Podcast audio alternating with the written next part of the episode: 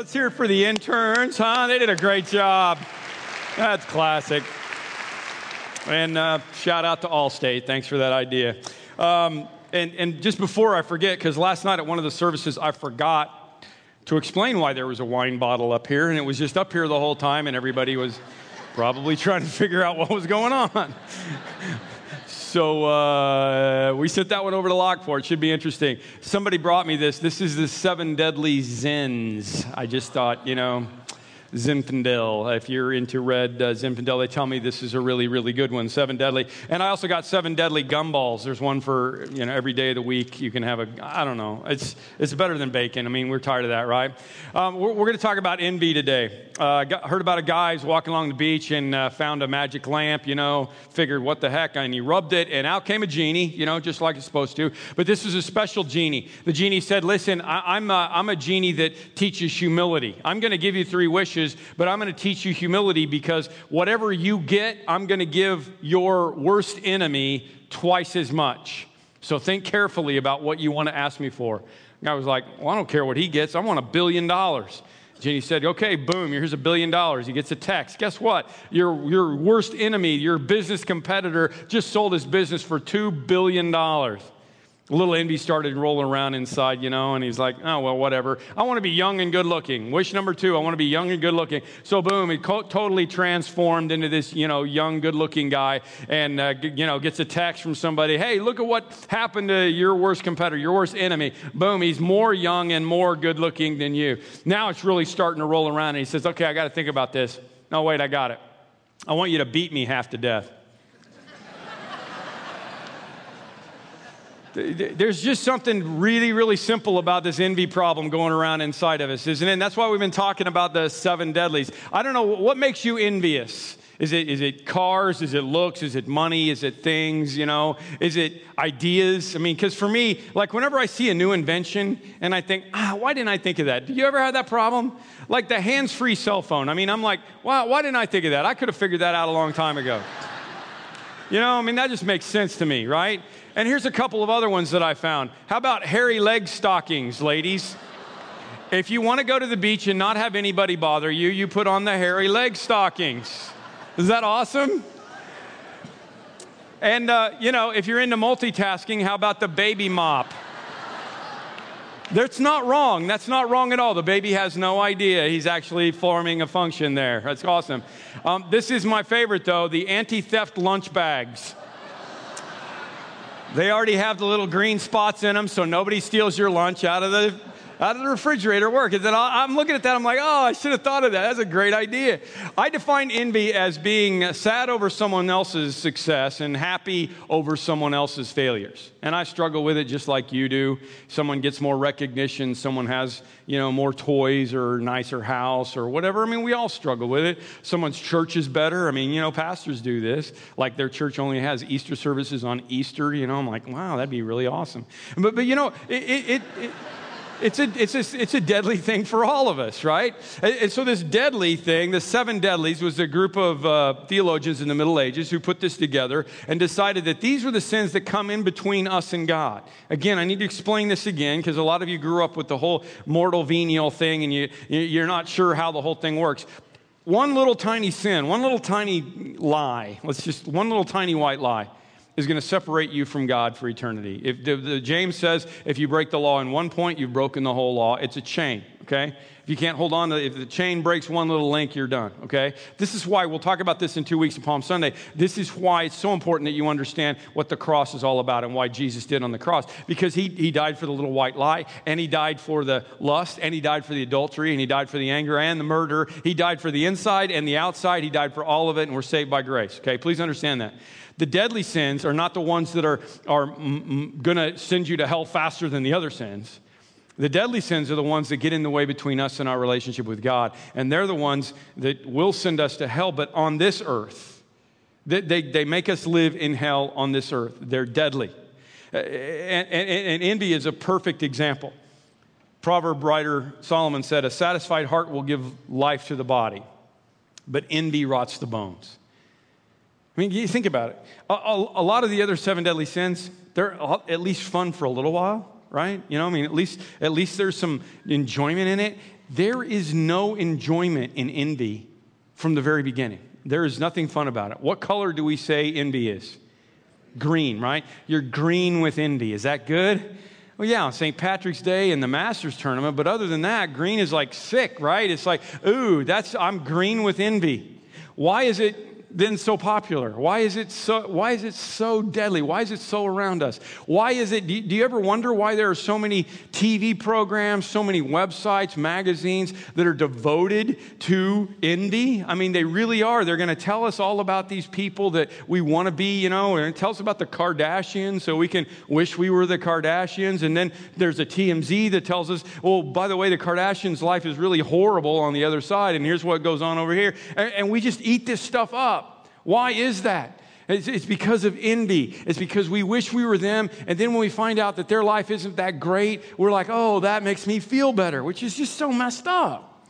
Then it reminded me of a classic Don Henley song, Don Henley from the Eagles back in the day, called Dirty Laundry. You guys remember that song? Okay. Dirty Laundry. And it's about a newscaster digging up dirt on celebrities. And, uh, and it's just, it's just kind of, it, it kind of popped into my brain. And then I thought, oh, wait, we got to do this song because, you know, I mean, it's a classic. And it's the only song in recorded history that only has one chord through the whole song. So I'm going to play keys. Thank you very much. Five years of piano lessons, Mom, that was for you. Isn't that the weirdest thing? It's one chord through the whole song. It just kind of, that's all they could think of. I expect a Grammy for that one, Percy, when you're voting next time, okay? My keys. Um, yeah, okay. So, so what, what's the deal with envy? How do we deal with this envy thing? Really, really important that you understand because it gets down deep inside of us over and over again, and it gets in the way between us and God. And it's ugly, okay? Again, green, but it's not just the green part, it's the ugly face. When you think of ugly green envy, you should think of this guy right here, all right? Because Dr. Seuss wrote the Grinch about a person who was consumed with envy, right? He was envious of what was going on down below in, in, the, in the city, and that's what made him the Grinch. That's the picture, okay? And the New Testament word for envy is to have an evil eye. So I've been thinking about this this week, and I think the whole face thing, it just really, really works. So what we're going to do, like we have been, is we're going to talk about what, what, what is wrong with envy, why it's deadly, and then how we can fix it, all right? So first, let's talk about the four, the three ugly faces of envy. Envy damages, first of all, our self-esteem. Psychology Today did a big survey and found that really at its root, what envy is really about is a low self esteem. And the lower your self esteem, the more envious you are of other people. But the problem is that you, when you envy, all you're doing is breeding that low self esteem. That's why it's deadly because it's a low self esteem issue and it keeps coming back again. And you're just feeding this problem of not feeling as good as anybody else. How do they know that's true? They brought up this thing called transitional praise. All right? It's, it's like a transitional phrase is but, okay? Transitional praise is when you say something about someone that's nice, but then you have to add, but something is not so nice. Ladies, she has really great hair, but have you seen her nails? Okay? All right? He makes a lot of money, but I hear he doesn't have much integrity in his business, right? She is a super mom, but her house is a pigsty. And why do we do that? Why do we do that? It's because, well, I mean, we want to pay a compliment, genuinely we do, but we want to make sure that that person is not any better than us, so we have to add the but down below so that we can bring them down below us at the same time. Isn't that fascinating? And don't we do that? I mean, we do that all the time. I want you to test yourself this week on the transitional praise thing, okay? Every time you use but in a description of someone, I don't mean when you call them one, I mean like when you use that transitional phrase in, in a sentence, I want you to catch yourself and ask yourself, why am I doing that?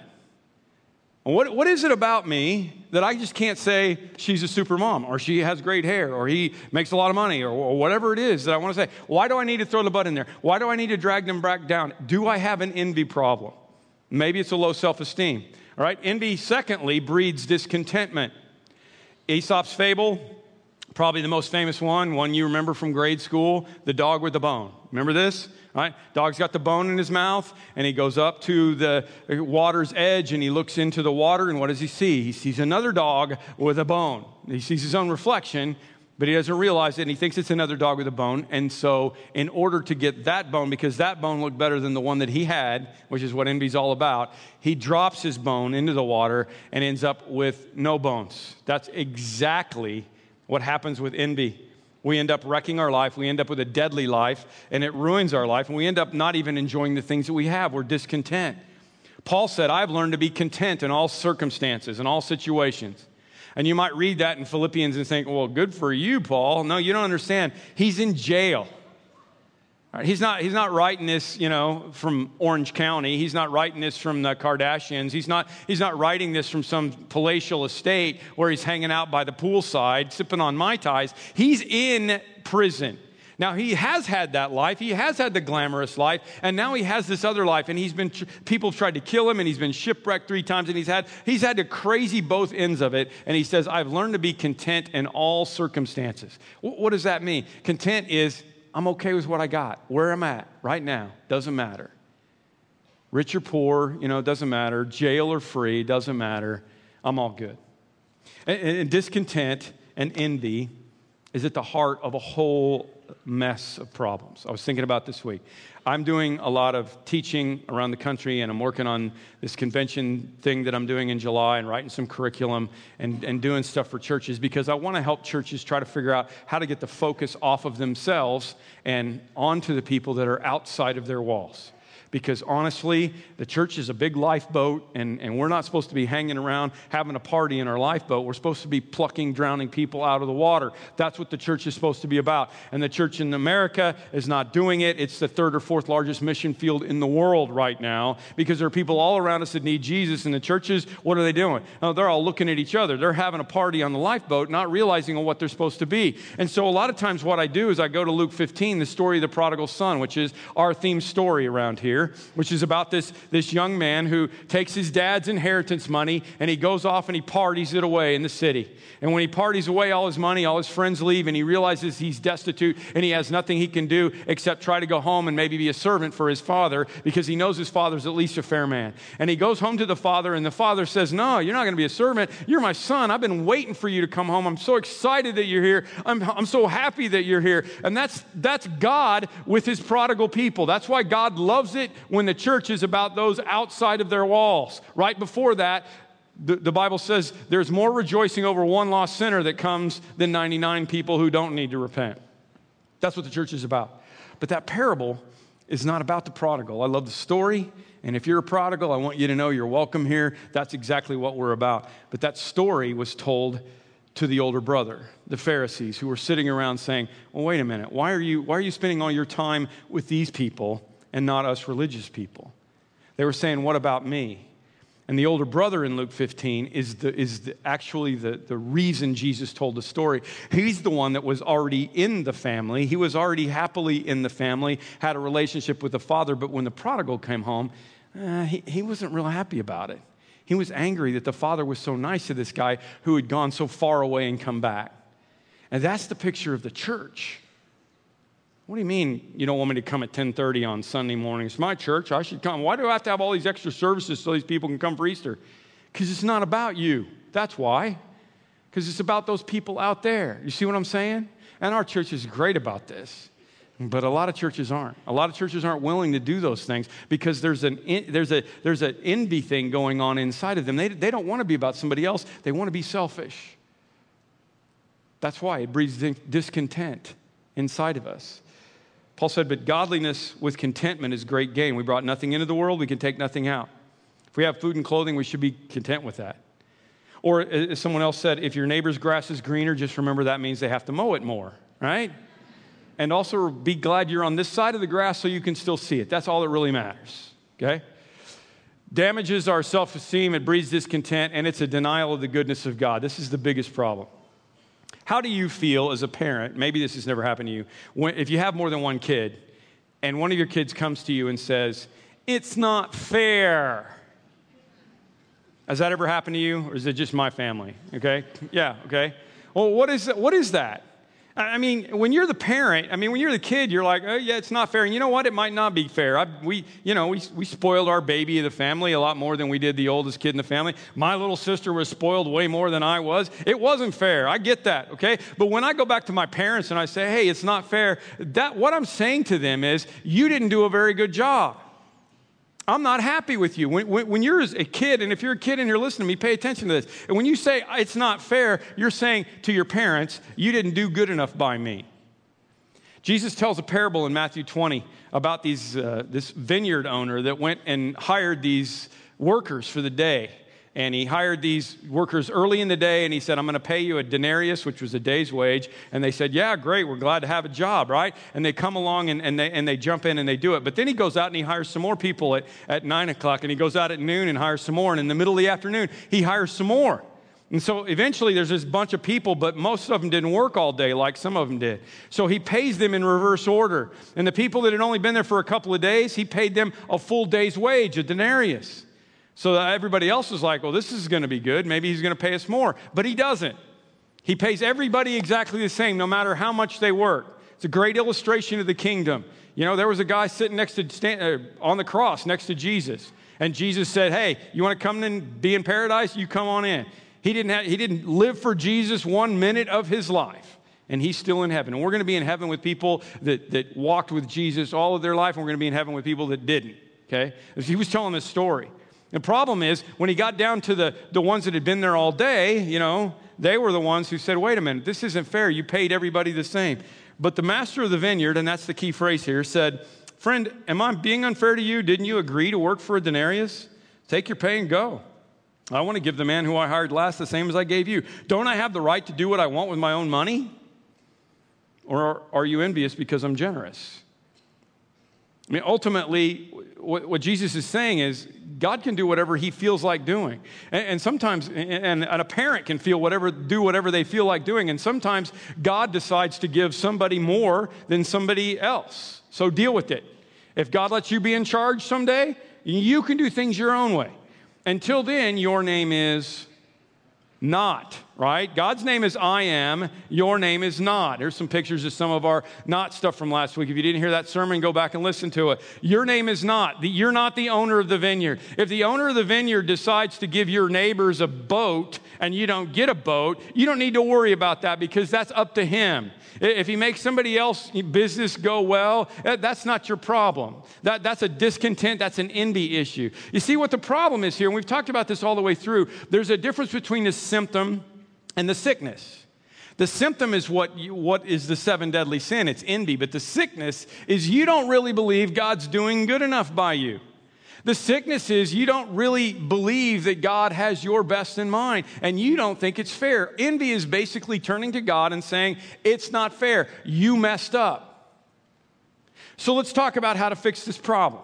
All right, and obviously we're going to end talking about how the Holy Spirit has to do this, but let me talk about some of the things that we can do. Let me give you some facelifts for envy, okay? We're going to stick with the whole face analogy. But first, a great story. This woman had a portrait painted of herself um, and, you know, the artist came in and painted this picture. And as he was doing the picture, the woman said, Hey, by the way, when you're done with this, could you paint a, a nice diamond necklace around my neck? And the guy was like, Sure, you want to go get it? Put it on? She said, Oh, no, I don't have one. I just want you to paint it on me. It's like, Well, yeah, I can do that. Why would you want me to do that? She said, Well, see, I'm not in very good health. And, um, and, uh, you know, I'm not sure I'm going to be around a lot longer. And my husband's young, and he'll probably end up getting remarried. And if he does, I just want to drive that woman crazy looking for that necklace.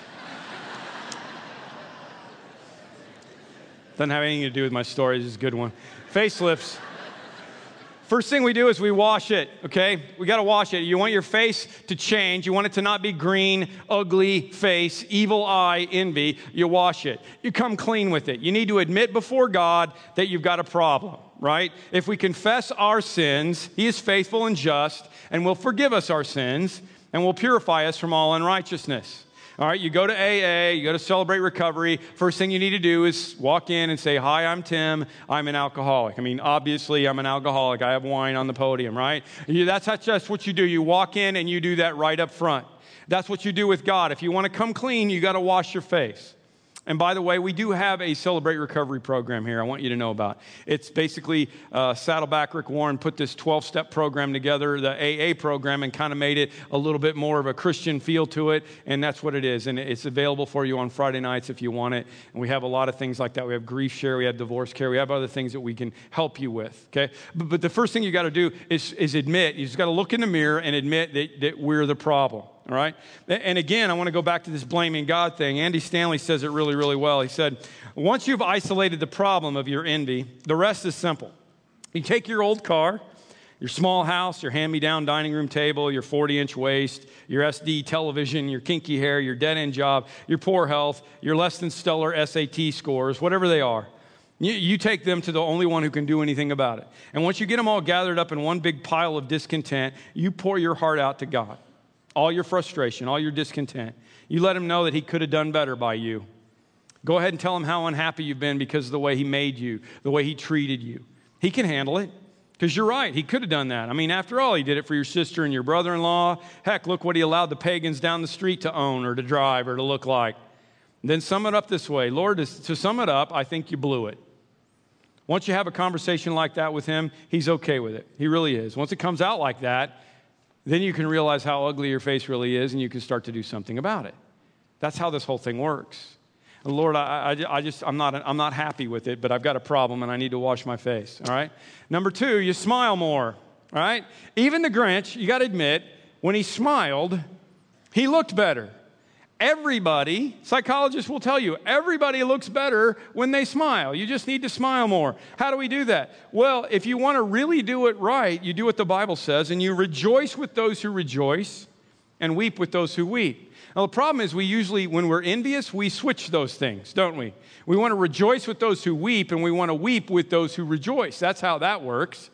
But that's not what we're supposed to do. We're supposed to look at other people and say, This is great. I'm glad for you. I'm thanking God. I'm praising God for the fact that you got this new job, that you got this windfall, that you got married, that you got a baby, that, that whatever it is, I'm going to I'm going to rejoice with you. And when I can learn to rejoice with you, I mean, what the older brother should have done when his lost brother was found is he should have smiled. He should have been happy. He should have said, This is awesome. I want to have a party. I want to I want to join in. I want to do whatever I can do but he didn't because he was envious. We've got to learn to smile more. And then I would say if, if it's a house problem, you know, you like you, you just don't like your house and you wish you had a better house, get involved in our homeless ministry and go ask somebody who's homeless if they'd like your house. If it's your body that you're not happy with, go talk to a quadriplegic and find out if they'd like to trade you bodies. Because there's always somebody that's got it better than you, and there's always somebody that's got it worse than you. And one of the things I, I, I when I would have an envy problem, especially when I was raising my kids, you know, sometimes you would really think you needed to do it for your kids. You know, I just wish my kids could have a, you know, whatever, bigger house, better house, you know, swimming pool, whatever. And this one lady I read wrote this story. She said, my, my sister married this guy who had a really good job, and they ended up with this eight bedroom house in, in Dallas and swimming pool in the backyard and just this unbelievable estate. And she said, I got to admit, I was envious of it because we just had, you know, normal stuff. But, but I took my family to Dallas to visit one summer, and we were swimming in the pool in the backyard, and my young son swam up to his aunt, my sister, and said, we have a swimming pool like this in our backyard. And I thought, No, we don't. What are you talking about? And he said, Yeah, all we have to do is have daddy blow it up and put water in it. I mean, really, isn't that what it's like to a kid? They could care less. I mean, it doesn't matter. So, don't be thinking about that. You just need to smile more. Smile that your sister has a big house with a swimming pool and go visit, hang out, swim in her pool, okay? It's all good. Just rejoice with those who rejoice. The third thing is you need to stay away from what causes a dirty green face, right? Okay? When I was a youngster, they told us that eating chocolate would cause acne. You remember this? Okay? Any of you back in the old wives' tale days? Okay? They, they would tell us that you couldn't go swimming for an hour after you ate because you would get cramps and die. Some swimming pools literally would not be open from 12 to 1 just so that nobody could get cramps and die. Was that true? Absolutely not. Old wives' tale, no truth to it whatsoever. And guess what? Chocolate has nothing to do with acne either, okay? But if it did, I tell you, the girls in my high school did not eat chocolate, okay? That did not happen because they did not want a dirty face. They did not want acne, so they would not eat chocolate. I'm telling you, there are probably some neighborhoods that you ought to just stay out of. You know? Maybe some people that make you envious that you ought to just be, don't even be by them, don't even be around them if it's possible. Peter says, lay aside all envies. And he, and, he, and he says it plural, okay? Not in envy, all in these. That means you can be envious of somebody's looks, you can be envious of, of somebody's house, somebody's possessions, somebody's job, somebody's relationships. That can be plural. So, how do you lay them aside? Well, one of the easy ways is stay away from the causes of the dirty green face. This is why I love Amazon. You know, if the president of Amazon is watching my sermon, I love you. I want to be the first droid guy, okay? I want to be the first, the, the, the, first one where the, you know, they deliver my package from the sky. That's what I want to have because I'm an Amazon guy. You know why I like Amazon? Because if I need a cord for my television, I can go on Amazon and I can order a cord for my television and it'll get sent to my house.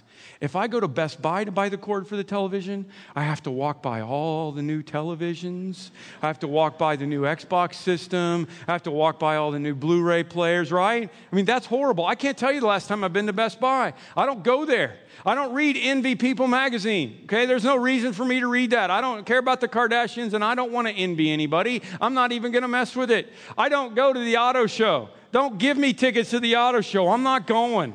That's just like green heaven right there, man. Like, oh, I want that, I want that, I want that. That's, that's my deal. I'm not going to go in there, okay? Uh, you got to treat envy like whack a mole. You know that game? That's what you got to do. Every time it raises up, you just whack it and whack it back down. Just keep whacking it. That's what, Paul, that's what Peter's saying. Lay aside all envies. That literally in the Greek is whack a mole. Bam, bam, bam. No, lay aside. Don't go to those places. It'll make things a lot easier. Because, you know, here's what's fascinating about envy as much as you think you want to be like somebody else, they think they want to be like somebody else too. That's the dumb thing of envy. I mean, I've been thinking about all week doing, you know, I believe I can fly. You know, the, you remember the Space Jam movie and, and, and how Michael Jordan at that point in history was like the, the center of the universe, right? I mean, he, he was like the greatest basketball player of all time. And, you know, I mean, he was just, and now, and then he had a movie. I mean, it was just, eh, eh, they even had a slogan back then, right? Be like Mike.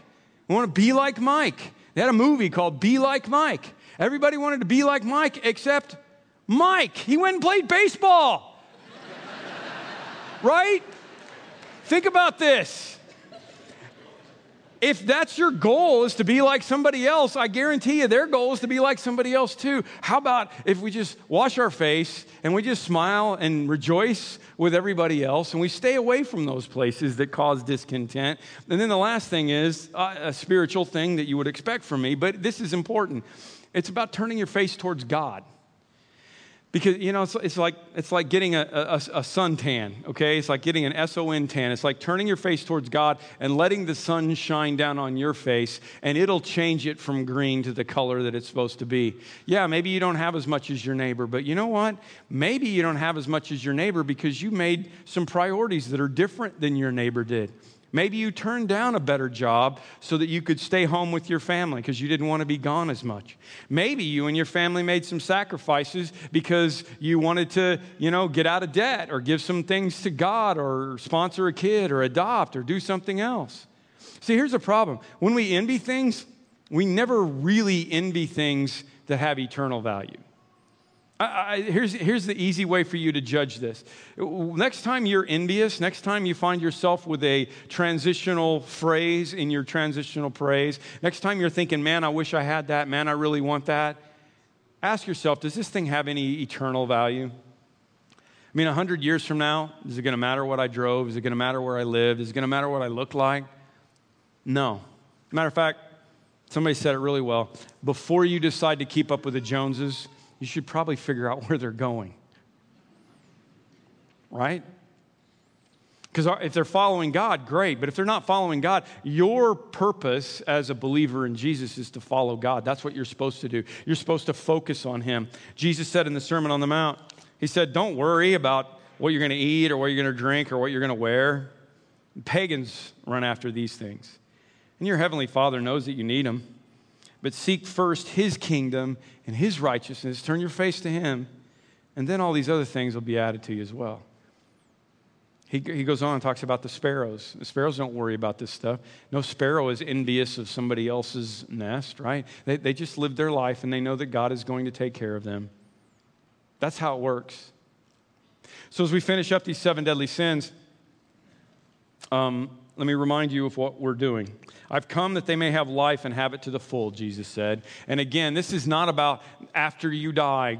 I'm, I'm, I'm super excited about after we die and after we leave this life and go to the new heaven and the new, new earth. Trust me, I really, really am. But, but Jesus was saying that about now. He kept saying, the kingdom of heaven is here. He, he, didn't, he didn't say the kingdom of heaven is almost here, and when you die, you get to go there. He said the kingdom of heaven is here over and over again. This is about the kingdom of heaven being here now. And it's about the fact that the power of God is available for us now to be able to lay aside the seven deadly sins and to not live in the deadly anymore and to live in life and to have this abundant life.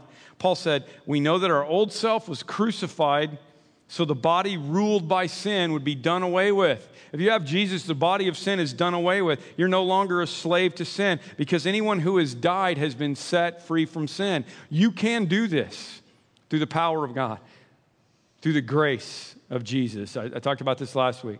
You, you don't want to get to heaven and, and, and, wake up and realize, man, I had all this power available to me. I could have used it way back then to conquer the deadlies in my life, to let God conquer the deadlies, and I didn't do it. And I lived miserably on earth, and now I'm in heaven. That's not what He wants. Now, the problem is there are two ways you can do this. You know, you can try to do it on your own, or you can do it through God, obviously. The do it on your own is the New Year's resolution, it's called behavior modification. And psychologists will tell you behavior modification can work up to a certain degree. I can decide I'm going to not, you know, I'm not going to eat this anymore. I'm not going to drink anymore. I'm going to do these things. And behavior modification will work if you put the right things to it, but it's never really going to work well until you deal with the root of the problem, until you deal with what's going on in here. What is it that's making me want to keep drinking? What is it that's making me want to do these behaviors? What is it that's causing? Again, it's not about envy, it's about the fact that I'm not trusting in God. It's not about pride, it's that I'm not acknowledging that I'm not God. Those are the things that we've got to get to the root of, and then we can change. That's how it works. So, what you really need is not behavior modification, it's a heart transformation. And a heart transformation is when you change, is when God changes who you are before it changes what you do. This is again why Jesus said, You've heard it say, don't murder. I'm telling you, you got to change the inside. You've heard it said, don't commit adultery. I'm saying you got to change the inside. It's always about the inside. That's what's going to happen. And what is that going to look like? Paul says, I say, live by the Spirit, and you will not gratify the desires of sinful nature. We're never going to be perfect. But if we live by the Spirit, we don't have to live in the sinful nature anymore. For the sinful nature desires what is contrary to the Spirit, and the Spirit what is contrary to the sinful nature. They are in conflict with each other, so that you do not do what you want. But if you are led by the Spirit, you are not under the law. The fruit of the Spirit is, and the reason there are seven deadly sins is because they wanted to have less than the eight fruits of the Spirit. The fruits of the Spirit are love and joy mean, just, just, just as I read this list, would you just imagine what it would be like to live in these instead of the deadly? Love, joy, peace, patience, kindness, goodness, faithfulness, gentleness, and self control. Against such things, there is no law. Those who belong to Christ Jesus have crucified the sinful nature with its passions and its desires. Since we live by the Spirit, let us keep in step with the Spirit. Let us continue to walk in the Spirit. The only way that we're going to fix the deadlies in our life is with the Spirit's power in our life. That's keeping in step with the Spirit. And what does that mean? For God did not give you a spirit of timidity, but a spirit of power and love and self discipline. Those came from God. They didn't come from you, they didn't come from behavior modification. The spirit of power and love and self discipline comes from the Spirit of God living in us. And that is able, absolutely able to transform us. That's why Jesus came to give us life now. And it's not about later, it's about now. Eternity starts now. This is why Isaiah in the Old Testament wrote, Do you not know? Have you not heard? Whenever the prophets would say it twice, there was a reason. The Lord, I am, is the everlasting God. He's the creator of the ends of the earth. He will not grow tired or weary, and his understanding no one can fathom. you may think it's not fair. You can ask him about it someday. He knows what's going on. And he gives strength to the weary, and he increases the power of the weak. Even youths will grow tired and weary. Young men will stumble and fall. But those who hope in the Lord will renew their strength, and they will soar on wings like eagles. They'll run and not grow weary. They will walk and they will not faint. Guys, the reason I've been talking about this for seven weeks is because I really do believe you can fly. We're going to end up and do communion. Um, opportunity for you to realize that the power is really available inside of you to fly. Even young people are going to stumble and fall, going to grow tired and weary. Maybe that's where you're at today. Maybe it's your marriage that's tired and weary. Maybe it's your family. It's just these seven deadlies are getting to you. So I'm going to encourage you to write down whatever it is the most important one, all of them, whatever. Maybe it's a certain situation. And as you leave, there are trash cans burning all around. And, uh, and I want you to put that paper in and watch it smoke up and burn up and go up into the heavens and realize that you have the power to fly over what's going on in that trash can. Let it go. Understand that the power is available inside of you. Let's have communion and we'll pray. Lord God, I pray for the people that are in this room that maybe don't know if they have the power. Maybe they don't even know if they've ever really accepted you, or maybe they know they haven't. They've just been waiting around for something and they don't know what, or maybe they didn't know whether they believed or not. Lord, would you just let them crack the door of their heart open right now and say, Jesus, if you're out there, would you come in? Turn to Him and say, Jesus, I really need help. I, I believe I can fly, but I, I, I got no wings on my own. I need your forgiveness. I need you to be my Lord and my Savior. I need your grace. I need your kingdom alive in me now. I need the power to have a heart transformation, not just behavior modification. And for those of us who do walk with you, Lord, let us walk closer. Let us walk in step with the Spirit. Help us to all figure out what that means more and more in our own lives as we strive for the fruits of the Spirit instead of the seven deadly sins. And as we know that we can do that through your power, Lord, through the power of grace that's available to us right now, be with us. In Jesus' name we pray.